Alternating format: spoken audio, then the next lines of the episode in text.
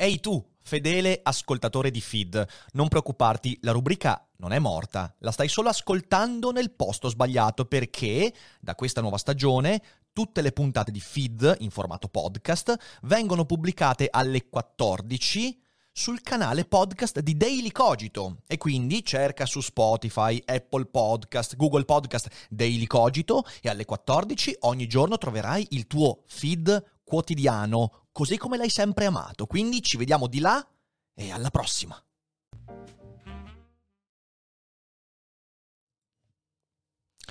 Siamo in live. Siamo in live. Siamo in live. Siamo in live. Siamo in live. Siamo in live. Siamo in live.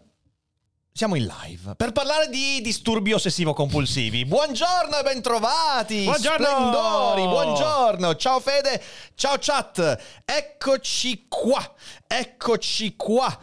Bentrovati! Ieri abbiamo saltato, abbiamo saltato feed, Male, male. ma oggi siamo tornati. Oggi siamo tornati, però ieri l'abbiamo saltato per dei buoni motivi, soprattutto Ottimi per il fatto motivi. che eh, c'era la cogitata con Romina Falconi, che se avete perso vi consiglio di recuperare per bene. E niente, ci siamo. Pippo, buongiorno, buongiorno. Mi aspettavo anche un tic. No, Norval, non esageriamo, non esageriamo. Blue Boy Roy dice ok, aspetta che mi lavo le mani. Ecco dai, siamo già entrati nel mood, siamo già entrati in questo mood di follia. Esatto, esatto. Ciao Andrea, Salve. ciao Susi. Eh, Coccobello dice: Volevo chiederti una cosa. Se una persona ha poco tempo la mattina, ma vorrebbe rimanere aggiornata su un po' di cose, eh, su su cosa succede in giro, a quale testata giornalistica consigli di abbonarsi, anche internazionali? Ma io ti consiglio il post se vuoi stare su, su- in Italia, però ti consiglio eh, di andare su internazionali come il Washington Post, secondo me è un'ottima testata. Fuma! Il Wall Street Journal è un'ottima testata. Eh, e poi anche cose che trattiamo qui su feed. Noi qui, insomma, a volte facciamo ancora dei mini rassegnato stampa che ci permettono di avere un po' di consapevolezza di cosa succede in giro. Quindi attacchi meglio il 4 perché ogni tanto mi fa l'impulso, l'impulso che Sì. si sconnette e si riconnette. No, L'ho attaccato bene. bene. Boh, adesso l'ho connesso bene anche questo. anche, Bene, Zidane, bene. anche Zidane, se volete un'ottima Ma testata. voi sentite la musica di sottofondo? Perché io non la sento la musica di sottofondo. no, io l'ho stoppata. L'ha stoppata. No, Prova no, a farla ripartire. Perché se la faccio partire non si sente, non so perché. Sei sicuro che non sia il player che è senza. Perché sai che Epidemic ha un player suo, magari è disattivato l'audio del player. Ah, ecco, eh. Bravo Fede, bravo Fede, bravo Fede, bravo. Facciamo un applauso a Federico! Fonico! Eccoci qua. Allora, grazie intanto a Gandalf il biondo per i 18 mesi di abbonamentino. Grazie mille. Grazie. Carcarelli dice spero di negativizzarmi per domenica così sarò presente teatro da te. Ciao Carcarelli, spero che tu ti negativizzi così ci vediamo domenica sera. Vi ricordo che domenica sarò a Milano per Seneca nel traffico al teatro Menotti. Mancano pochi posti, pochi posti, quindi andate sul sito dailycogito.com per avere eh, tutti i dettagli e andare a... Non so perché mi si sconnette e mi si riconnette, ma che cazzo succede? Fermo lì, fermo lì, che qua c'è qualche problema con il cavetto. C'è Te lo dico io. qualche problema. E non siamo noi. problema E non siamo noi. quest'oggi. Cambio USB e vediamo. E quindi insomma, ricordatevi che a Milano domenica sera e poi, bravo Frazio, dice domenica ci sarà. Bravo. E poi lunedì, il 13 giugno, sarò invece a Roma al Monk per le vite di Spinoza. E saremo anche nel giardino esterno del Monk, non vedo l'ora perché è Bello. veramente una figata. E siamo a nove mesi, grazie alle Eh, Villa. Un grazie. figlio in arrivo, un figlio Eh, fatto di auguri. neuroni. Bene, bene, Nove bene. mesi. È nato. Eh, quali libri consigli per approcciarsi alla logica? Eh beh, se intendi la logica classica, ovviamente vai con Aristotele, altrimenti ti consiglio il Lemon, libro di logica proposizionale. Ehm, va bene, va bene. Allora, direi Ci che ci siamo. Oggi avete deciso di nuovo, perché siete voi i veri ossessivi compulsivi, di parlare di disturbi ossessivi compulsivi. Quindi di nuovo psicologia, di nuovo psicologia, basta psicologia, basta. Che cazzo ci avete in testa? Eh? Lo vediamo con la psicologia. Problemi.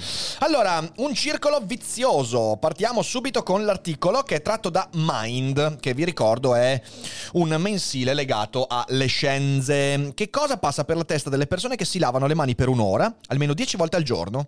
Eh, spesso se ne vergognano e non osano consultare un medico nonostante esistano terapie efficaci per guarire dal disturbo ossessivo compulsivo. Che bello, un anno fa questa frase qui non è che era così scandalosa. No, infatti, infatti, beh, oddio, 10 volte al giorno lavarsi le mani era comunque un problema, eh.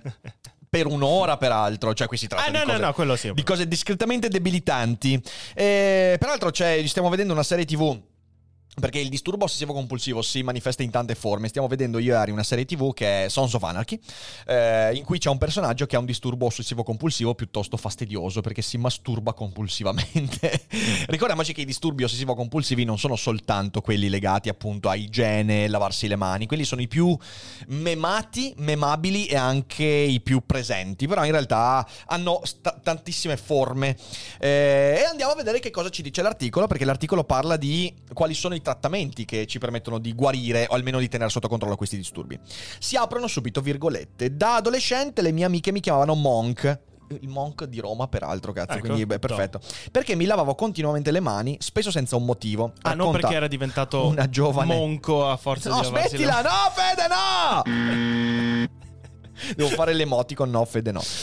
Racconta una giovane donna che soffre di disturbo ossessivo compulsivo e soltanto a 30 anni si è finalmente decisa di consultare un medico a causa delle compulsioni che le avvelenano la vita quotidiana. Minchia, 30 anni, però se ti ha avvelenato per così tanto tempo era meglio chiedere prima aiuto. Molti di noi ricordano il detective Monk. Ah, ecco Monk, Ah. protagonista dell'omonima serie televisiva, ossessivamente spaventato da qualsiasi microbo e sempre con il fazzoletto tra le mani. Eh, se la paura della sporcizia e il continuo lavaggio delle mani o ancora il controllo delle porte, del gas e così via sono i sintomi più noti di questa patologia, ne esistono molti altri. In realtà non conta tanto quale sia il comportamento ripetitivo che il paziente mette in atto in continuazione, la cosa importante è la presenza di criteri diagnostici del disturbo ossessivo compulsivo. Quali sono? E allora proviamo ad andare a vedere che cos'è il disturbo ossessivo compulsivo, in che modi si manifesta e quali sono gli eventuali trattamenti. Hai mai avuto qualche ossessione e compulsione tu? No, no, no, no, no, no, no. Assolutamente no. Io Ma- sì. Questa. Eh no, questa è una bella ossessione, questa è una bella ossessione. Sono d'accordo, sono d'accordo. No, eh, per, per la casa io ci tengo tanto. Per la casa io ci tengo. Per... Gesù santo. Perché l'abbiamo fatto cominciare? Come potete vedere, questa puntata sarà assolutamente scorrevole. Basta. Grazie. Gesù Cristo, basta! Scusate, ragazzi, non resisto. Per la, ca- Eh, per la casa io ci tengo. per la casa casa, io ci beh, tengo ci- tenerci è un discorso, avere un Sì, sì, disturbo sì. ossessivo compulsivo è un altro, cioè nel senso Sì. No, tipo, cioè, io- lavi 16 volte il pavimento? No, però lo lavo spesso. Dopo che siamo stati ieri a casa tua forse sì. Tu non hai idea di cosa ho dovuto fare. Dopo che Eh. vi siete seduti sul mio letto. Loro non hanno idea di cosa abbiamo fatto Loro ieri. non ne hanno Loro non hanno idea di cosa abbiamo fatto ieri. Sì, sappiate che eh, ne prendo soltanto questo momento per dirvi che io una persona che conoscete molto bene, Fede, eh, un nostro collega che conoscete molto bene, stiamo facendo delle cose. Perché alla fine di questo mese voi vedrete la trasformazione del mondo così come l'avete conosciuto. trasfigurato completamente. Quindi sappiate che ci saranno dei miei momenti. Non posso ancora dirvi nulla, ma io vi giuro, non vedo l'ora. Allora, il tempo sta correndo molto velocemente. Ogni tanto dico perché non rallenta un po' il tempo. Ecco, adesso spero acceleri ulteriormente perché non vedo l'ora Mamma mia. che arrivi Mamma la mia. seconda metà di giugno. Ormai ci siamo, ci Sì, siamo. sì, Mancano pochi giorni. Però voi vivre- vivrete, vivrete una settimana, vivrete una fine di giugno che folgorerà le vostre sinapsi. Peraltro voglio anche ricordarvi che il 26-27 giugno siamo in maratona, c'è la maratona qui su questo canale. Eh, eh, finalmente. Facciamo una maratonona vera. quindi, quindi mi raccomando, eh, mi raccomando. Però vi aspettano delle cose veramente pazzesche. Inoltre, domani vi ricordo che abbiamo qui ospite eh, Stefano Marcuzzi, Grande. storico, eh, analista di strategie militari, eh, che parla molto di NATO, quindi esperto di NATO. Sarà una bellissima cogitata. Siateci. Ma adesso torniamo all'articolo. Torniamo all'articolo. Il disturbo ossessivo compulsivo è una malattia che deve essere diagnosticata da un medico o da uno psicologo grazie a criteri riconosciuti internazionalmente definiti nell'ultima versione della Bibbia delle patologie psichiatriche, il manuale di diagnostica e statistica dei disturbi mentali, DSM5. L'abbiamo già incontrato Sì, sì, qualche sì, sì. volta, visto che ci avete fatto parlare di psicologia fin troppe volte, bastardi.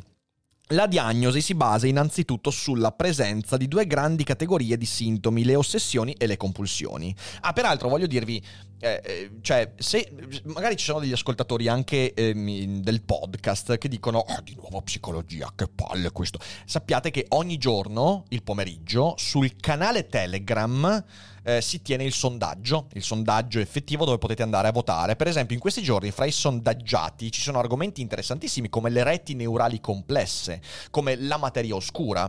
Però sti stronzi che hanno votato hanno deciso in, in realtà psicologia. Quindi se volete sovvertire i voti e sentire parlare di anche altri argomenti, c'è il canale Telegram. Venite a votare, ci mettete un attimo, entrate sul canale, oh. vi iscrivete e tac e tac e votate e così sovvertite il dominio di questi psicologi. Andiamo avanti. Spesso esse coesistono entrambe nello stesso individuo, ma la presenza di una o dell'altra tipologia è comunque sufficiente per diagnosticare un, disturbo ossessivo-compulsivo. Ciò che, paz- ciò che in un paziente è più visibile sono le compulsioni. Beh, certo, perché l'ossessione è una cosa in realtà che magari ti sta dentro e tu non, non, non, la esprimi. E le compulsioni invece sono comportamenti ripetitivi all'estremo, come lavarsi le mani sei volte di fila con un sapone speciale, verificare che la... di sopra è morto qualcuno. Finalmente! Di sopra abbiamo sentito cadere qualcosa, è un cranio, vabbè, come quello di Malachimonte.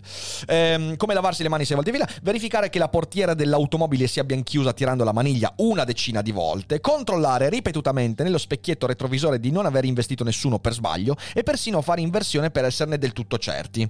A volte le compulsioni sono meno evidenti e si presentano sotto forma di azioni mentali, per esempio immaginare ripetutamente una scena, controllo mentale, o ripetersi mentalmente frasi positive quando si ha un pensiero negativo per attenuarlo. Questo infatti ha anche molto a che vedere con eh, le, le, scaramanzie, mm-hmm. ok? Alcune volte ciò che viene interpretato come un comportamento scaramantico eh, risulta poi essere invece una compulsione, quindi un disturbo eh, in cui tu ripeti sempre le stesse cose. Io, come ho raccontato qualche, mh, mm, qualche volta, qual- qualche puntata fa, ho avuto una compulsione in passato eh, ed era quella di fare le scale e contare gli scalini in maniera che, cioè io contavo in questo modo, se c'erano 11 scalini, ok, io contavo da 0 a 6 e poi da 6 a 1 e così dicendo, e, e questa roba qua non me la sono tolta per anni, eh, era ovviamente una compulsione non particolarmente evidente perché era una cosa che mi ripetevo io nella testa, ogni tanto riciccia fuori. Non è particolarmente disturbante, anzi, però è una cosa a cui penso ogni tanto.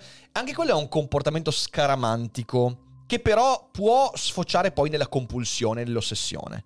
Avevo eh, un mio amico che faceva le scale e poi doveva tornare indietro fino a metà e poi ritornare su. Ecco, quello invece, quello è proprio un disturbo ossessivo compulsivo. Sì. Poi dipende sempre, ovviamente, da quante volte uno lo fa, quanto è disturbante, perché poi il disturbo ossessivo compulsivo diventa veramente problematico quando ti, eh, ti, ti, ti, impedisce di avere delle relazioni, ti impedisce di tipo lavarsi le mani dieci volte al giorno per un'ora, è una roba che ti, ti ammazza, ok? Ti sì. ammazza la vita sociale. Quindi eh, sì, eh, sono, sono, cose interessanti che sono uno spettro molto ampio e credo che tutti quanti, almeno una volta nella vita, abbiamo avuto per un periodo questo tipo di problematiche. Ma andiamo avanti. Il punto cruciale per la diagnosi è che le persone che soffrono di questo disturbo, pur riconoscendone il carattere recessivo, assurdo, ridicolo delle proprie compulsioni, si sentono prigioniere di questi gesti o azioni mentali e siano costrette a metterli in atto se non vogliono provare un'ansia molto intensa. E Ma così... S- secondo te quello nell'immagine? Si sta lavando le mani. O è un'immagine... Fa schi- o fa schiuma ma non è sapone. È un... No, Fede! No, Fede! No! Sei una persona orribile, ci piaci. Ehm, ridurre l'ansia, perché effettivamente poi per intervenire su questo disturbo bisogna intervenire sull'ansia. Aperte virgolette, se non mi pulisco correttamente le mani mi sento molto angosciato e obbligato a ricominciare finché non sto meglio.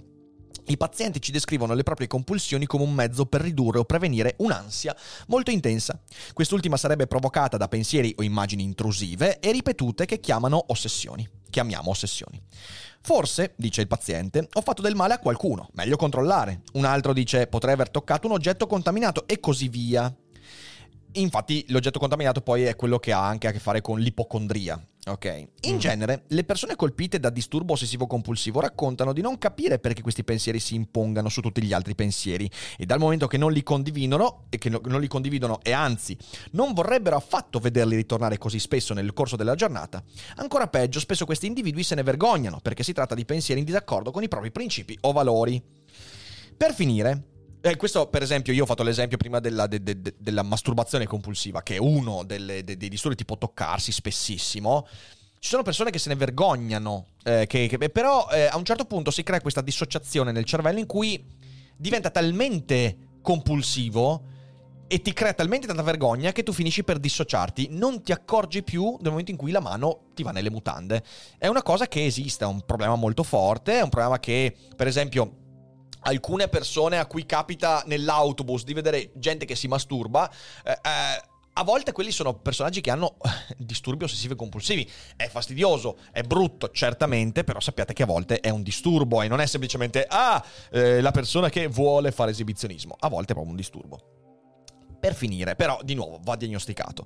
Per finire, un punto importante della diagnosi è il disagio provocato dalle ossessioni e delle compulsioni. I sintomi spesso rappresentano una cospicua perdita di tempo, diverse ore al giorno, e provocano difficoltà sul lavoro, a casa e persino per strada rallentano molte attività della vita quotidiana o addirittura le rendono impossibili. Questo disagio, eh, d'altronde, è iscritto nel nome stesso della malattia, eh, perché infatti si, si- si- si denomina disturbo e non certo divertissement Sì. ossessivo-compulsivo. In un contesto simile si capisce meglio perché molte persone che soffrono di un disturbo ossessivo-compulsivo cominciano a evitare diverse situazioni. Aperte virgolette. Per non dovermi lavare le mani per un'ora evito di toccare le cose. Un altro dice per non controllare se la porta è chiusa non esco di casa. Capite bene che diventa un problema. Un altro dice per non dover controllare il gas chiedo a mio marito di farlo prima di andare a dormire. Vabbè, quello ci può stare. eh. L'evitamento, di conseguenza, è un sintomo importante del disturbo ossessivo-compulsivo, non sempre descritto spontaneamente dai pazienti, eppure è un segno della gravità della malattia. Cioè, quando evitiamo di, di- di fare quelle cose che eh, ci legano al disturbo, allora lì quello è un segno importante, che, un segnale importante della presenza del disturbo. Eh, ma non è un disturbo se non si è disturbati. Questo è il titoletto che viene dato a un nuovo paragrafo. E allora andiamo a leggere.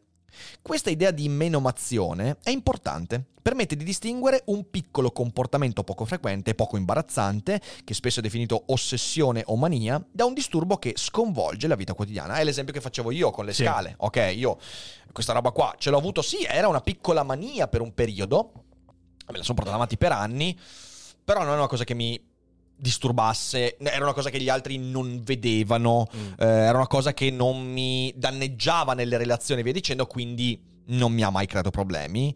E ci sono altri invece comportamenti che sconvolgono la vita quotidiana e questa è la vera, la- la- la vera differenza. Quindi fino a quando non ha delle ripercussioni sociali può non essere classificato come disturbo. non necessariamente sociali, può essere anche una cosa che disturba te, cioè se vivi da Quello sì. solo e c'hai, eh, e c'hai l'ossessione della porta che si apre e si chiude 10 Mhm. volte, o 12 volte, 15 volte, a volte 60-70 volte prima Eh sì. di effettivamente andarsene, magari non impatta sulla vita degli altri, Mhm. però sulla tua impatta Eh sì, come. sì, sì, Anche allora, quello è. Quindi infatti. più che sulla vita sociale io direi quando questi comportamenti ti impediscono di...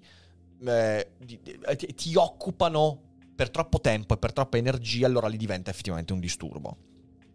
Non possiamo dire di soffrire di un disturbo ossessivo-compulsivo soltanto perché ogni tanto ci capita di verificare se la nostra automobile è chiusa o se abbiamo spento la luce prima di uscire, oppure se ci piace tenere la casa in ordine e ben pulita. Ecco quello che diceva Fede, ok, lui ha cura della casa, ma ciò non significa che sia un'ossessione No, compulsione. Fede no, no. ha ben altri disturbi, eh, Certo. cioè, nel senso- Eh, però sai che cosa? Gli oggetti sul tavolo mi danno molto fastidio se non hanno ge- una geometria. Lo so bene, e questa Tanto. cosa mi piace perché io arrivo e ti scombino tutto. Sì, tipo quando noi giochiamo a Risico, quando giochiamo a Puerto Rico, io sono lì che mi sistemo bene tutte le mie cose, E io arrivo le mie posizioni, e tu sei lì, È tu fai l'uragano Beh, Katrina. Io questa, questa cosa, questa cosa l'ho raccontata un'altra volta, però poi la ripropongo, la ripropongo perché magari non, eh, la gente non, non- non se ne, non, non c'era. Però io quando stavo all'università vivevo con un Ah, coinquilino sì, sì, sì. eh, cinese, eh, un ragazzo, un, un vero nerd, un vero nerd eh, che mi ha introdotto al gioco del Go, agli scacchi cinesi che io amo molto. Purtroppo è tanto tempo che non ci gioco, ma è un gioco che mi, mi piaceva molto. E alla fine delle nostre partite, eh, lui che era veramente ossessivo compulsivo da tanti punti di vista, proprio ce, ce le aveva queste cose qua, ehm, lui si sedeva e si metteva a mettere tutti i pezzettini, creando delle simmetrie sulla Ah, scacchiera di disegni. E quando io passavo, era sempre bellissimo perché passavo, lo guardavo, e lo guardavo, gli dicevo, lui, lui si bloccava così a guardare, ogni volta, ma sarà successo tipo 80 volte, ok? Lui si fermava a guardare la scacchiera sconvolto e io gli dicevo, guarda che questa è colpa tua. Cioè, nel senso, questo, questo è colpa tua. Tu sai perfettamente che se io sono presente e ti trovo a fare queste Rick è un cose. gatto, io esatto, Rick è un gatto. sono un gatto. Non solo, io credo di avere un'ossessione e compulsione per chi ha il disturbo ossessivo compulsivo. Beh, è, proprio il, il- la meta, eh, il meta OCD questo qua. In realtà, quello che dicevo ieri con Romina Falconi è vero, cioè nel senso, eh, se ci sono queste cose, se tu ti trovi nella tua zona di comfort a creare delle simmetrie, Sì. tu devi trovare la forza che distrugge le simmetrie, perché quella forza ti insegna. No, no, assolutamente no. Il caos è una forza di grandissimo insegnamento. Il caos è pronto. E, e quindi, e quindi va così. Eh, ma andiamo avanti. Se questi comportamenti non disturbano la persona in questione, non si può per l'appunto parlare di disturbo ossessivo-compulsivo. E poi c'è anche un box a pagina 38 che vedremo. Il disturbo ossessivo-compulsivo, tuttavia, affligge pur sempre il 3% circa della popolazione generale. 3%! Boia! Cazzo, 3% è tantissimo! Eh sì. Quando- cioè, Eh, bisogna vedere che, che span- che- o almeno che, che metrica hanno. E qui però, cioè, nel senso, sta dicendo proprio il disturbo, quindi il 3% della popolazione ha un'ossessione compulsione che sfocia in disturbo. Io pensavo molto di meno. Boia. Il numero reale di persone colpite è probabilmente sottostimato, pensate, perché sono numerosi gli individui che provano imbarazzo, vergogna a riguardo, non hanno il coraggio di parlarne, eppure, oppure non osano più uscire di casa, comportamenti che ritardano la diagnosi e la cura. Questa roba è interessante, eh, non pensavo fosse così tanta gente. Il disturbo ossessivo-compulsivo però non è una malattia dei nostri tempi né una patologia legata all'evoluzione del nostro stile di vita o della nostra cultura perché la sua frequenza resta relativamente costante indipendentemente dalla popolazione studiata. Eh, ok, però ovviamente sono dati spuri, quindi è anche molto difficile dire, Vediamo. però ci sta, ci sta, ci sta. Non esiste allora, aperte virgolette, un'epidemia di disturbi ossessivo-compulsivi, né alcun evento particolare legato all'ambiente che sarebbe suscettibile di modularne la frequenza. Persino la crisi sanitaria legata alla pandemia di Covid che stiamo attraversando da oltre due anni non sembrerebbe averne accresciuto la prevalenza in modo significativo, contrariamente a quanto invece è successo ai disturbi d'ansia o alla depressione. Questo disturbo colpisce tanto gli uomini quanto le donne e inizia generalmente nell'infanzia, fra i 10 e i 12 anni. E in effetti è proprio lì che io ho Sì, cominciato sì. a fare quel- que- quella cosa con, con i gradini, cioè nel senso ero alle medie che ho cominciato a farlo. Mi ricordo anche il momento in cui ho cominciato, ero in gita, in gita.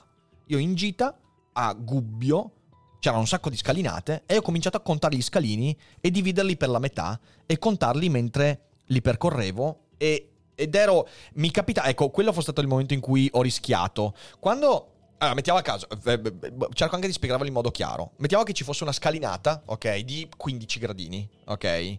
Io volevo far sì che il mio conteggio, arrivato a metà, poi si azzerasse nella seconda metà. Quindi volevo che i gradini fossero pari, però in un modo molto Mm. particolare. C'è stato un periodo in cui, se i gradini erano 15, io facevo tipo 7 e poi ce n'erano 8 e quindi non tornavo effettivamente a zero. E allora tornavo indietro, Oddio. saltavo i primi due scalini e poi contavo per il pari. Però è durato molto poco, è durato molto poco, quindi di nuovo, magari quello è stato il momento in cui quel comportamento ha rischiato di sfociare in disturbo, però poi non l'ha fatto perché l'ho fatto per poco tempo e ho smesso, perché poi semplicemente mi rompevo il cazzo a rifare i gradini. Eh, è interessante questo.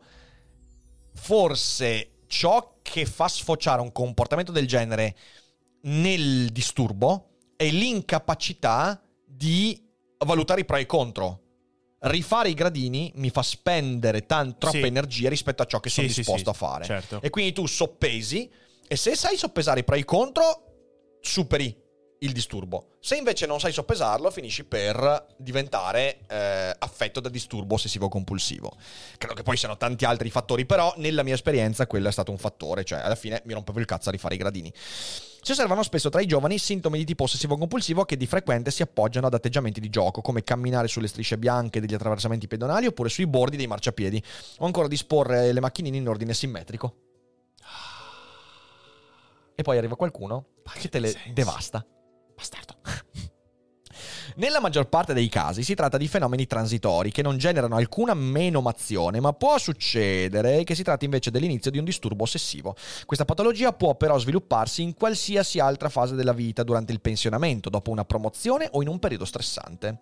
Ok, ok, interessante, interessante. Allora Fede, io tornerei fuori alla Sì? chat un secondo Sì. perché voglio ringraziare lo sponsor di quest'oggi, ovvero Malachimonte. la morte. No, sto scherzando. No, oggi ringraziamo NordVPN. NordVPN ci permette di tenere in piedi baracche e burattini, ovviamente insieme agli altri sponsor, ai vostri abbonamenti, ma NordVPN ormai è storico partner di Daily Cogito che eh, ci permette di portarvi un servizio essenziale. Perché che cos'è una VPN? Beh, una VPN è un preservativo per il web che vi permette di mettere in sicurezza i vostri dati in entrata e in uscita attraverso la costruzione di un network virtuale. Quindi i vostri dati vengono presi quando navigate, vengono mascherati attraverso VPN, la VPN e poi arrivano a destinazione via dicendo che non sono più disponibili per chi vorrebbe accaparrarsi i vostri dati, che sono cose preziose. Oltre a tutto questo, NordVPN, che è uno dei servizi più importanti al mondo di VPN, VPN e quindi molto sicuro, molto affidabile, molto facile da usare.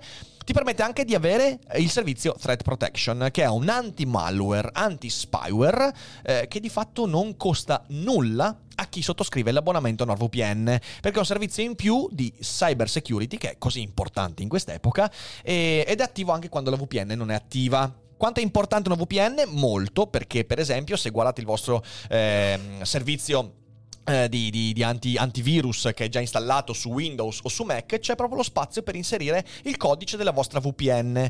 Questo è quanto è importante avere uno VPN oggigiorno e grazie a Daily Cogito avrete uno sconto esclusivo sul piano dei due anni che vi porterà a pagare la VPN, NordVPN, questo servizio essenziale, compreso Threat Protection, a poco più di due caffè al mese. Quindi è una cazzata, fatelo. C'è anche il servizio soddisfatti o rimborsati, quindi i primi, primi 30 giorni voi provate il servizio, se poi non vi piace, non capisco perché non dovrebbe piacervi, ma potete disdirlo e c'è anche un mese gratis in più perché noi non ci facciamo mancare niente. Grazie a NordVPN, grazie a voi che lo sottoscrivete perché è un ottimo modo per sostenere anche il nostro lavoro. E adesso torniamo al nostro articolo al nostro articolo. E Olè. anche chi ha un disturbo ossessivo compulsivo dovrebbe installarsi una VPN, però attenzione, non installarla e disinstallarla per 15 volte di fila, mi raccomando. Installatelo e poi tenetelo lì e siete tranquilli. Da dove viene il disturbo ossessivo compulsivo? Proviamo a vedere un po'. Come per molte malattie neuropsichiatriche, non sappiamo ancora con precisione perché un individuo sviluppi un disturbo ossessivo-compulsivo. È probabile che vi sia una combinazione di cause biologiche, psicologiche e sociali. In parte coinvolta la genetica. Ah. Eh, aspetta, la genetica. Che continua. Dove cazzo è che continua? La genetica. Ah, mol- ah, ok. Molte Sì. centinaia di geni sarebbero associati a questo disturbo. In parte una malfunzionamento cerebrale in parte la personalità e i vissuti individuali. Negli ultimi anni, le ricerche sul funzionamento cerebrale degli individui colpiti da un disturbo ossessivo-compulsivo hanno compiuto grandi progressi. Grazie a una serie di studi, sappiamo che tre regioni della corteccia cerebrale sono implicate nel funzionamento atipico del cervello di questi pazienti sono situate nella parte anteriore del cervello, dietro la fronte. Si tratta della corteccia cingolata anteriore, della corteccia orbitofrontale e della corteccia prefrontale dorsolaterale. Queste aree corticali si proiettano, inviano eh, delle fibre e dunque delle informazioni verso un insieme di nuclei situati in profondità al centro del cervello, chiamati nuclei o gangli della base, e anch'essi implicati nel disturbo ossessivo-compulsivo. Si parla infatti di disfunzione dei circuiti cortico-sottocortico-corticali, che sembra un po' ossessivo-compulsivo se ci pensate. Disturbi cortico, sottocorticali, corticali, corticosteroidi, corticali, cor, cor, cor, Crostata. po- porco corto, No! corto, porco. e uno non finisce più. Ehm, perché la corteccia trasmette dati ai gangli della base, ehm, i quali elaborano i quali li elaborano e li ritrasmettono alla corteccia, formando così un sistema di circuiti chiusi, detti anche loop. Quando il cervello va in loop, aspetta, pr- prima ci mandano a una.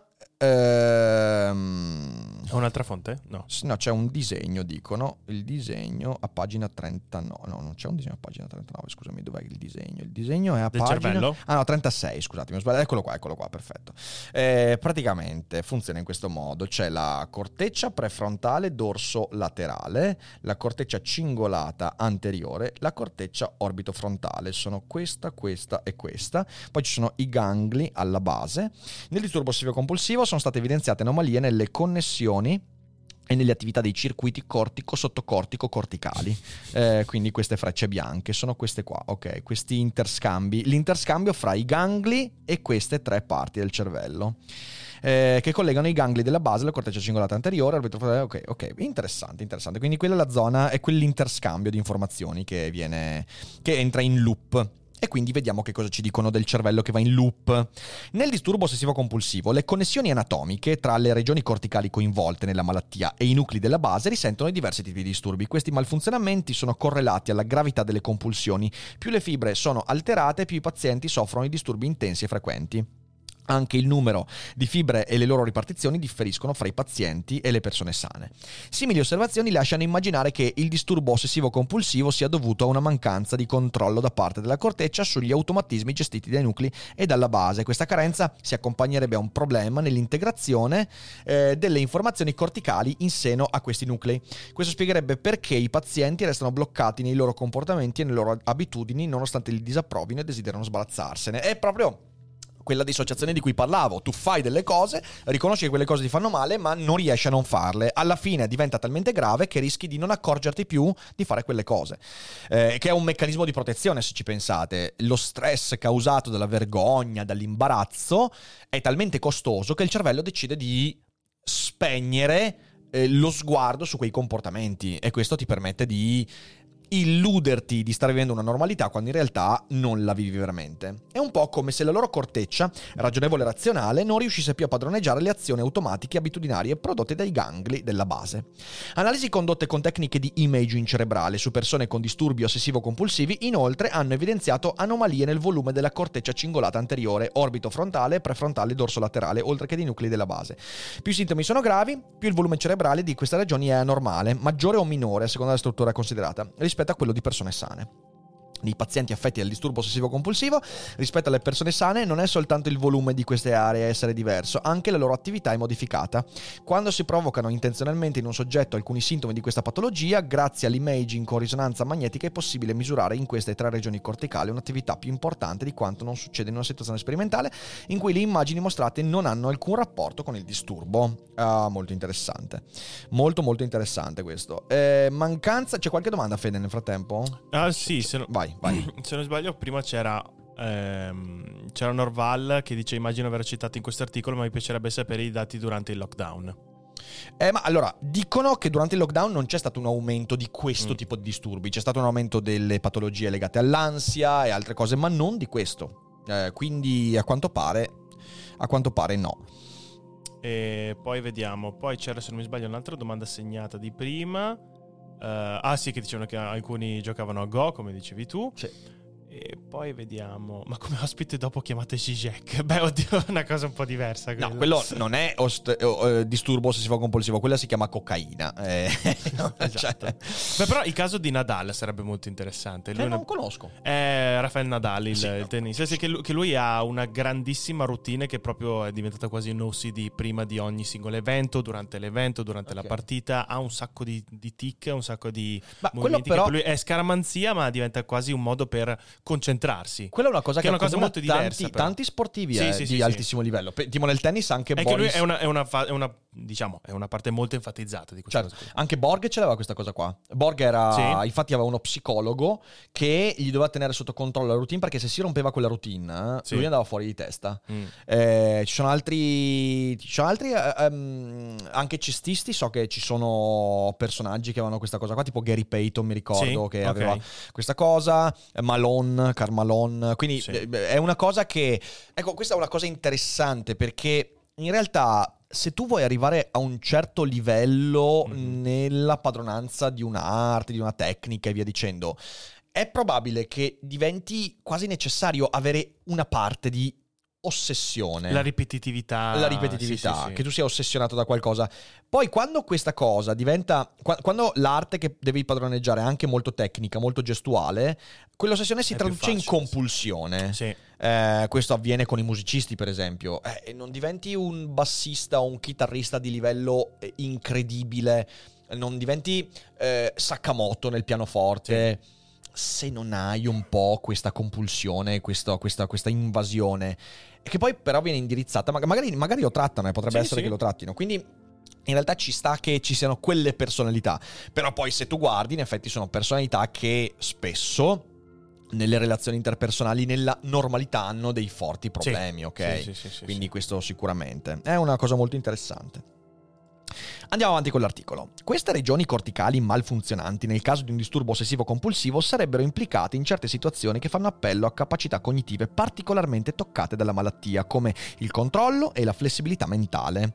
Nel momento in cui la regola deve cambiare, i pazienti presentano un'attività più debole dei soggetti di controllo a livello della corteccia prefrontale e orbito frontale. Anche se il paziente riesce a modificare il proprio comportamento, la corteccia prefrontale dorsolaterale e un nucleo di gangli della base sono meno attivi rispetto ai soggetti che non soffrono il disturbo, come se queste regioni non fossero efficaci dal punto di vista funzionale, mentre abbiamo appena visto che quando erano presenti nei pazienti i sintomi del disturbo ossessivo compulsivo, le stesse aree reagivano in modo eccessivo. È stato ipotizzato che queste disfunzioni cerebrali riflettano un'incapacità dei pazienti di modificare un comportamento patologico o un'idea ricorrente, le ossessioni, in qualcosa di più adatto. Quindi, vedi, esatto, cioè eh, si possono ri eh, reindirizzare queste cose qua. Ed è un po' quello che dicevo io con, con Nadal, Borg sì. e via dicendo. Sono stati anche misurati in questi pazienti malfunzionamenti nella corteccia cingolata anteriore, regione implicata nel rilevamento dell'errore di previsione e di una ricompensa. Eh, per esempio, ci aspettiamo che un'azione produca una certa conseguenza, lavarsi le mani fa stare meglio perché poi sono pulite, ma il risultato non corrisponde alla nostra attesa, quindi ti lavi le mani, ma comunque stai male, anzi stai peggio. È stato così trovato un legame tra l'attività di quest'area eh, corticale e la gravità delle malattie e sono state anche messe in evidenza anomalie nel funzionamento della corteccia cingolata anteriore e di un nucleo di gangli eh, della base nel momento in cui i pazienti ricevevano una ricompensa meno importante di quanto si aspettavano durante un test al computer. Questa differenza tra ciò che mi aspettavo e ciò che ottengo in realtà genera il sentimento di eccessiva incertezza di cui soffrono le persone colpite da un disturbo ossessivo compulsivo insieme all'impressione di avere qualcosa che non va. È esattamente quello che dicevo io, cioè l'incapacità di soppesare costi e benefici. E quando i costi superano i benefici, tu senti in modo perverso la spinta a reiterare quel comportamento. Ehm, abitudini ancorate nel cervello. Allora, nei pazienti affetti da disturbo ossessivo compulsivo sono state inoltre osservate disfunzioni dei nuclei della base in situazioni che implicano comportamenti ripetuti e la costruzione di abitudini. Nel 2015 Claire Gillan dell'Università di Cambridge ha mostrato insieme ai suoi colleghi che i pazienti insistevano a scegliere certi stimoli anche se un cambiamento delle regole del gioco faceva sì che questi atteggiamenti generassero ormai conseguenze negative. Gillan eh, alle... Scusa, fammi vedere che immagine hanno messo. Ma perché hanno messo l'immagine di uno che... che cioè, è semplicemente uno spot di un tizio che sta pulendo un tavolo. Come Compra via Cal. Faccio io a sapere che questo ha un disturbo ossessivo compulsivo sì. e non è semplicemente uno che sta pulendo un tavolo. Che poi giustamente hanno messo un uomo, perché sennò se mettevano una donna... Sessismo! Sessismo! Andiamo avanti. Gillan ha legato questo comportamento a un'iperattività del nucleo caudato che fa parte dei gangli della base e l'ha correlato al bisogno insopprimibile di realizzare immediatamente la compulsione di cui parlano i pazienti. Nel disturbo ossessivo compulsivo, le compulsioni non avrebbero allora lo scopo di ridurre l'ansia associata alle ossessioni come raccontano i pazienti, ma risulterebbero da un disturbo nella formazione delle abitudini. Questo disturbo a sua volta genererebbe ansia più di recente i ricercatori sono riusciti ad accedere direttamente all'attività dei neuroni e dei gangli alla base grazie alla tecnica della stimolazione cerebrale profonda, eh sì questo, che consiste nell'impiantare degli elettrodi nel cervello dei soggetti, attraverso ovviamente i vaccini. Gli studi hanno rivelato... Esatto, gli studi hanno rivelato un cambiamento nell'attività neuronale del nucleo caudato, del nucleo subtalamico, eh, nel momento in cui nei pazienti si manifestano i sintomi del disturbo. L'attività del nucleo subtalamico è persino legata alla messa in atto di un comportamento di verifica alla gravità del disturbo. Per contro, quando si stimola questo nucleo subtalamico con una corrente elettrica, i sintomi si attenuano. Se oggi possiamo affermare che esiste un legame tra il disturbo ossessivo compulsivo, la corteccia cingolata anteriore, la corteccia orbitofrontale e prefrontale dorsolaterale e i gangli della base, non siamo in grado di precisarne con certezza il senso. Queste disfunzioni cerebrali misurate nei pazienti sono la causa o la conseguenza della malattia? Non lo sappiamo con certezza. Eh, questo, questo, è un punto importante e tantissimi di questi tipi di disturbi non si capisce se siano causa o conseguenza di ciò che poi si manifesta cerebralmente. Se volete, questo è veramente un, il santo graal della psicopatologia. Da dov'è che parte il disturbo? Parte dal fisico o dal comportamento? Parte dal cervello o parte dall'abitudine? Parte da un comportamento reiterato per una volontà distorta che causa la modificazione dello stato cerebrale o il contrario. Eh, ovviamente questo è è se è nato prima l'uovo o la gallina, e come sapete insomma è abbastanza difficile da risolvere in questi casi. Ciò nonostante supponiamo che ci sia un effetto delle disfunzioni cerebrali sul comportamento, ma anche che quest'ultimo le rinforzi, quindi sarebbe un circolo vizioso. Tu hai effettivamente un- una, chiamiamola così, deformazione nel modo con cui si sviluppa fisicamente il cervello. Però poi questo porta dei comportamenti che rafforzano quella deformazione.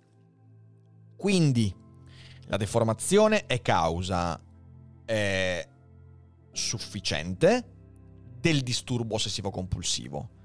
Scusami, necessaria ma non sufficiente, perché poi ci vogliono anche i comportamenti che la rafforzano. Questo è un po' il discorso. Si creerebbe nel disturbo ossessivo compulsivo un circolo vizioso tra il modo in cui il cerve- cervello funziona male e i sintomi della malattia. Più il cervello si sregola, più i disturbi aumentano e più i comportamenti ossessivo compulsivi sono messi in atto, più si altera la funzione cerebrale. Come uscirne? E si passa alle tecniche di rieducazione, che sono quelle che cerco di fare ogni giorno con fede, ma non diteglielo. Fortunatamente. Fortunatamente, le anomalie cerebrali di cui abbiamo parlato non sono irreversibili. No, Fede, no. No, God! No, God, please, no! Alcune sì. Ehm, possiamo correggere e modulare il, mo- il modo in cui il cervello, il cervello funziona. È che il cervello deve funzionare per poterlo dimostrare. Eh, sappiamo che è possibile in effetti recuperare funzioni cognitive perse eh, dopo un ictus o un'altra alterazione del cervello grazie a diversi metodi, per esempio la rieducazione cognitiva, smettila, l'educazione cognitiva o una terapia farmacologica. Anche nel caso del disturbo ossessivo compulsivo, studi che misurano l'attività o la connettività cerebrale prima e dopo una cura efficace della malattia hanno mostrato che esiste una forma di plasticità cerebrale. Nuove connessioni appaiono, altre si riorganizzano al fine di compensare quelle che funzionano male.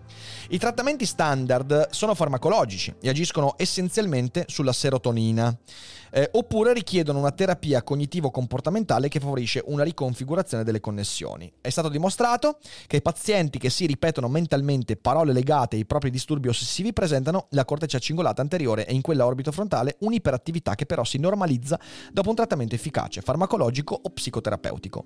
Molti altri studi hanno poi rivelato che l'iperattività di una parte dei gangli della base, in particolare del nucleo eh, caudato si attenua dopo una psicoterapia o un trattamento farmacologico che agisce sulla serotonina e che ciò accade in modo simile per entrambi i trattamenti. In questi pazienti ci si interessa, cioè praticamente eh, la cosa interessante è che qua ci sta dicendo che il disturbo ossessivo compulsivo si combatte creando una ossessione compulsione eh, contraria, ok? Cioè proprio questo atto di rieducazione. È la cura Ludovico, ma per un disturbo ossessivo compulsivo. In questi pazienti ci si interessa in particolare al nucleo caudato perché le variazioni delle sue attività sarebbero legate all'acquisizione di nuovi comportamenti nel corso della terapia cognitivo-comportamentale. Eh, molti gruppi di ricerca hanno anche evidenziato in seguito a una terapia cognitiva una normalizzazione dell'attività cerebrale dei circuiti che collegano la corteccia ai gangli della base grazie a studi in cui ci si chiedeva ai soggetti di realizzare determinati compiti in un apparecchio per la risonanza magnetica funzionale. Il risultato era un miglioramento delle capacità di inibizione e di controllo. È interessante notare che questo effetto della terapia cognitivo-comportamentale sul cervello si osserva dopo 6 settimane dall'inizio del trattamento e continua ad aumentare fino a 6 mesi dopo la sua conclusione. E poi c'è e poi c'è quello che un tempo veniva chiamato elettroshock, che adesso viene chiamato elettrocuzione, elettrodi per guarire. Eppure, alcuni pazienti non riscontrano alcun miglioramento né con i farmaci né con la psicoterapia. Si tratta spesso di casi di disturbo ossessivo-compulsivo molto gravi e menomanti. Un altro modo di modulare l'attività dei circuiti cerebrali malfunzionanti consiste nell'intervenire direttamente con la chirurgia, grazie a una stimolazione cerebrale profonda. Grazie per il gas. Si tratta di una tecnica nota perché è stata usata in disturbi neurologici come il Parkinson e le epilessie. Consiste nell'impiantare due piccolissimi elettrodi, uno per ciascun emisfero cerebrale, in una zona molto precisa dei gangli della base. Ciascun elettrodo è poi collegato a una pila mediante un filo che scorre sotto pelle. La pila è posta sotto la clavicola oppure a livello del ventre. A questo punto una corrente elettrica è costantemente inviata alle estremità degli elettrodi. Questo è molto interessante perché io vi ricordo che l'elettrostimolazione, elettrocuzione o l'elettroterapia, l'elettroshock come veniva chiamato un tempo, eh, in modo dispregiativo, è stato molto demonizzato, soprattutto in Italia eh, è sempre stato visto come una sorta di tortura, come una cosa... In realtà, se noi andiamo a studiare la storia dell'elettroterapia, ha fatto dei passi da gigante nella cura di disturbi estremamente gravi.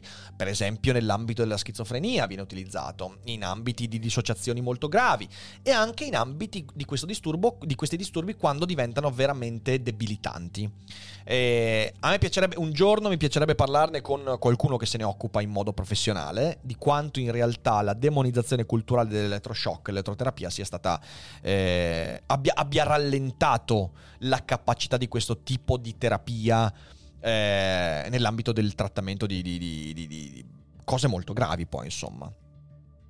Ciò non significa che non se ne sia stato abusato. Ricordo che uno dei miei film preferiti è Qualcuno volò sul nido del cuculo, Eh. dove ovviamente eh, l'elettroterapia veniva abusata, veniva usata come panacea di ogni male, quando in realtà veniva usata per rincoglionire le persone e sicuramente c'è stato, ci sono state delle cose molto gravi. Ma ricordiamoci che non è l'elettroterapia in sé, perché oggi viene applicata in modo Mm. estremamente genuino in tantissimi disturbi. Erano anche gli strumenti di diagnosi di una volta che erano assolutamente, inaffidabili. assolutamente.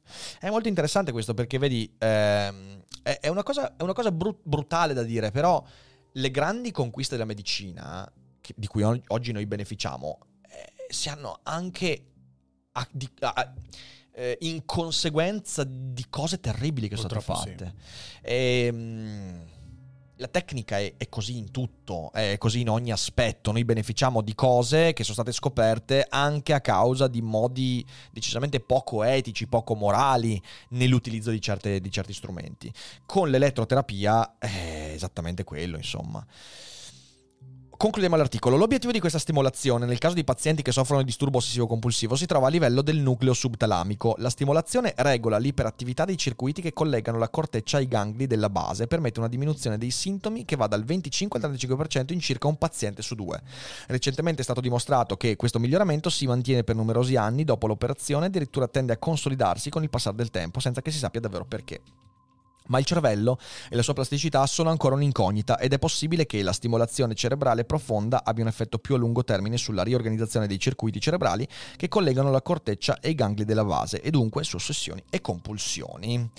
Molto molto interessante. Eh, le letture che sono consigliate nell'articolo sono di Mallet e altri. Eh, il- si tratta di Brain Stimulation, volume 12, e il titolo è eh, Long Term Effects of Subthalamic Stimulation in Obsessive Compulsive Disorder, Follow Up of Randomized Controlled Trial. Eh, quindi è un articolo, è uno studio di livello anche avanzato. Poi c'è Gillan, che è lo studio di cui si parlava, eh, Functional Neuroimaging and of Avoidance Habits in OCD, nel ehm, American Journal of Psychiatry. E poi eh, sempre Mallet eh, con Subthalamic Nucleus Stimulation in Severe Obsessive Compulsive Disorder, sempre nel New England Journal of Medicine.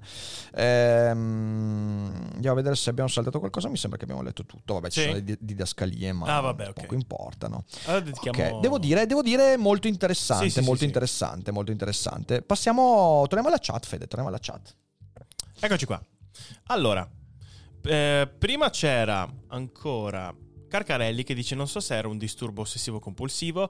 Io per esempio mi mangiavo le unghie fino al 2018 senza riuscire a smettere. Ho smesso grazie ad una scommessa fatta con la mia fidanzata. Io smetto di mangiarmi le unghie e tu smetti di funzionare.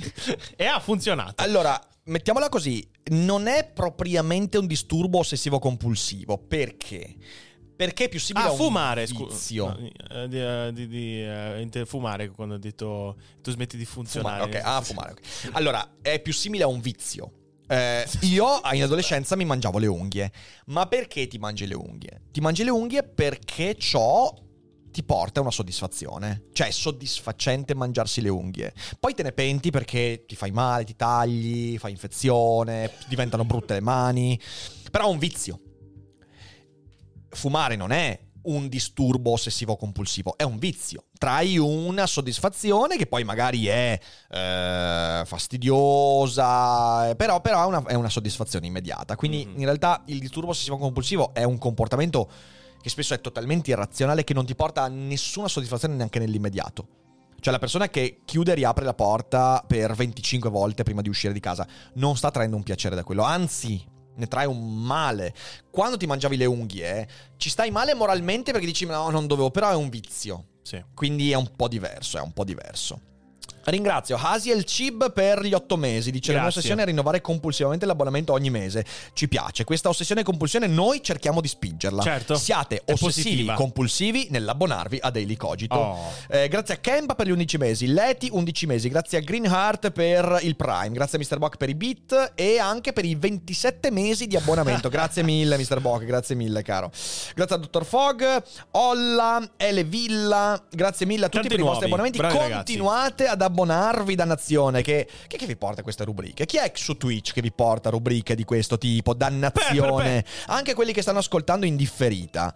Venite ad abbonarvi, anche se non riuscite a seguirle live, perché è un fantastico modo per sostenere la nostra trasmissione. Poi magari vi capita ogni tanto di venire a trovarci in live e allora potete partecipare alla chat che è per soli abbonati durante feed. Sorry. E mm, fatelo, fatelo. E se usate Amazon Prime, ci avete anche l'abbonamento che per voi è gratuito e noi ci fa guadagnare qualcosa, che è un ottimo modo. Quindi mi raccomando, eh. Andiamo. C'è Tony che dice una cosa interessante, ovvero il gioco d'azzardo e o tutto ciò che comporta una continua necessità di spendere denaro per ottenere quell'effimero attimo di piacere può essere definito un disturbo ossessivo compulsivo, magari. Di nuovo, no, perché sulla base della definizione che abbiamo messo, il Mhm. Che magari ti disturbo crea, ti- ti crea il disturbo. il dist- magari sì, però il disturbo ossessivo compulsivo non è legato a, so- a un soddisfacimento di un bisogno immediato. sono due cose diverse. Il disturbo ossessivo, infatti, cioè tipo, eh, qual è la differenza fra un vizio e un disturbo ossessivo compulsivo? Che il vizio è un comportamento in cui tu cadi periodicamente quando ne hai la possibilità per, eh, per una soddisfazione immediata. Sì. Eh, il gioco d'azzardo. Io posso giocare d'azzardo quando ho i soldi, ok? Ho i soldi, me li gioco, ne traggo una soddisfazione, cioè io mentre gioco ho un'enorme quantità di serotonine, endorfine che vengono pompate nel sangue, sto bene, poi mi sento in colpa, ma è un vizio. Il è una dipendenza, il disturbo ossessivo compulsivo invece sono microcomportamenti che presi di per sé non sono né nocivi né spesso sensati, tipo il ripercorrere gli scalini, il chiudere e aprire la porta, il lavarsi le mani, ma non portano a nessun tipo di soddisfazione immediata. È questo che è il circolo vizioso dell'ossessivo compulsivo, che non ha a che fare, che è legato solo superficialmente però ai vizi, alle dipendenze. Questo è, attenzione, ehm, l'azione ripetuta di strapparsi pegli e capelli, hair pulling disorder. Sai che questo non lo La so. tricotilomania, La sì. tricotilomania non lo so perché forse questa cosa è più simile al mangiarsi le unghie a spanne. Non lo conosco approfonditamente, però è più simile a quello, secondo me. Però, di nuovo, credo che poi siano, non sia una funzione 0-1, ma sia uno spettro Sì, sì. eh, in cui ovviamente si intersecano i comportamenti. C'era Collatore che dice, riguardo al discorso che facevamo prima su- sullo sport, molti te- moltissimi tennisti hanno routine del genere che li aiuta a mantenere un certo livello di concentrazione e serenità. Basta pensare a quante, importanze, eh, ha- quanta importanza abbia non fare un doppio fallo in certi momenti della Sì. partita per non concedere uno stupido breakpoint o peggio un set point o un match point. Sì, certo. Assolutamente, assolutamente, assolutamente. C'è Frapo che dice. Sono un medico specializzando in psichiatria. Come dice Rick, il DOC, disturbo ossessivo compulsivo, e dipendenza sono due cose diverse, per certi versi opposti, addirittura opposti. Infatti, anche nell'articolo si parla di circuiti di rewarding. La grossa differenza è che la compulsione in questo caso deriva dal fatto che il rewarding è minore dell'attesa. Nella dipendenza il rewarding c'è e se diminuisce basta aumentarne la dose. Esattamente, grazie mille per questo ottimo intervento. Eh, È esattamente Grazie. così, è esattamente così. E, mh, prima di passare alla prossima domanda, Sì. voglio ribadirvi velocemente, possiamo mostrare lo schermo, Fede, Ok. ribadirvi velocemente i prossimi appuntamenti per quanto riguarda gli eventi dal vivo. Sabato l'11 giugno sarò a Cornedo Vicentino per un doppio evento, cioè il festival Librar Cornedo, alle 17 presento Seneca Tagli e Zombie e alle 21 faccio una conferenza Parlare nella della Terra di Mezzo, in cui parlo del linguaggio di Tolkien e di come esso ci permette di capire meglio la sua opera. Domenica 12 sono a Milano al Teatro Menotti per Seneca nel traffico, il 13 mi trovate invece a Roma al Monk A per Roma? Le vite di Spinoza. Eh, peraltro poi lunedì sarò a Roma anche dal Cerbero alle 15, quindi insomma se, se ci siete ci divertiamo. Venerdì 17 siamo qui con l'avvocato dell'atomo, Luca Romano, sarà ospite da noi alle 16 per una cogitata e se siete di Schio, Vicenza o dintorni, alle 21 c'è la presentazione del suo libro, L'avvocato dell'atomo, in cui parleremo di energia nucleare, sostenibilità, ovviamente anche dell'attualità che sta colpendo l'Europa, crisi energetica e tutto quanto, e insomma tanti eventi spettacolari e il giorno dopo ci trovate anche a Rimini per il Web Marketing Festival. Vi aggiungo che a Rimini alle 12 faremo il Daily Cogito con ospite, e presto saprete anche chi è l'ospite, e sempre a Rimini alle 16.30, me l'hanno confermato stamattina, ci sarà la presentazione di Seneca Tagli Zombie alla Feltrinelli di Rimini. Quindi siateci, sarà un bel doppio appuntamento e direi che con questo ci siamo. Ci Possiamo siamo. tornare alla chat. Se c'è qualche altra domanda, Fede, sentiamola. Mr. Bock dice sul gioco d'azzardo c'è anche un altro aspetto che non lo rende un OCD, viene spinto soprattutto dall'ambiente più che venire unicamente da sé. Eh, sicuramente anche questo. Sai, anche qua sono spettri discutibili. Da un lato l'articolo ci ha detto che i disturbi ossessivo-compulsivi a volte hanno degli effetti, hanno, hanno delle cause ambientali, per quanto siano difficili da individuare. Dall'altra parte, ti dico, a me risulta abbastanza chiaro che ogni tipo di dipendenza ha anche una forte componente innata. L'abbiamo letto, vi ricordate la dipendenza quando abbiamo parlato della dipendenza da alcolici? C'è una componente genetica. Eh, perché? Perché in qualche modo siamo predisposti per lasciarci andare a certe dipendenze. C'è chi è più predisposto al rischio, eh, all'adrenalina data dal gioco d'azzardo, chi è più predisposto eh, alla dipendenza da videogiochi, chi è proprio, c'è una predisposizione. Quindi in realtà anche qua non sono così nette le separazioni, però sicuramente questo è fondamentale. Sì, sì, Mm. sì, sì, sì. C'era una cosa ancora da prima che sto cercando di capire, ovvero se ehm, l'ansia, anzi se la cosa che non fa superare il disturbo è l'ansia, se può essere la causa principale. Che L'ansia fa beh, superare il disturbo. Che non lo fa superare. Ah, sì, sì, lo dicevamo, l'ansia è Sì, uno sì, dei sì, motivi per cui poi non si superano queste, queste- queste cose. Grazie, Mr. Bock, per Grazie. l'abbonamento regalato. Grazie, Grazie mille, mille. caro, grazie mille. Sì, sì, assolutamente c'è questo, c'è questo aspetto, senza dubbio.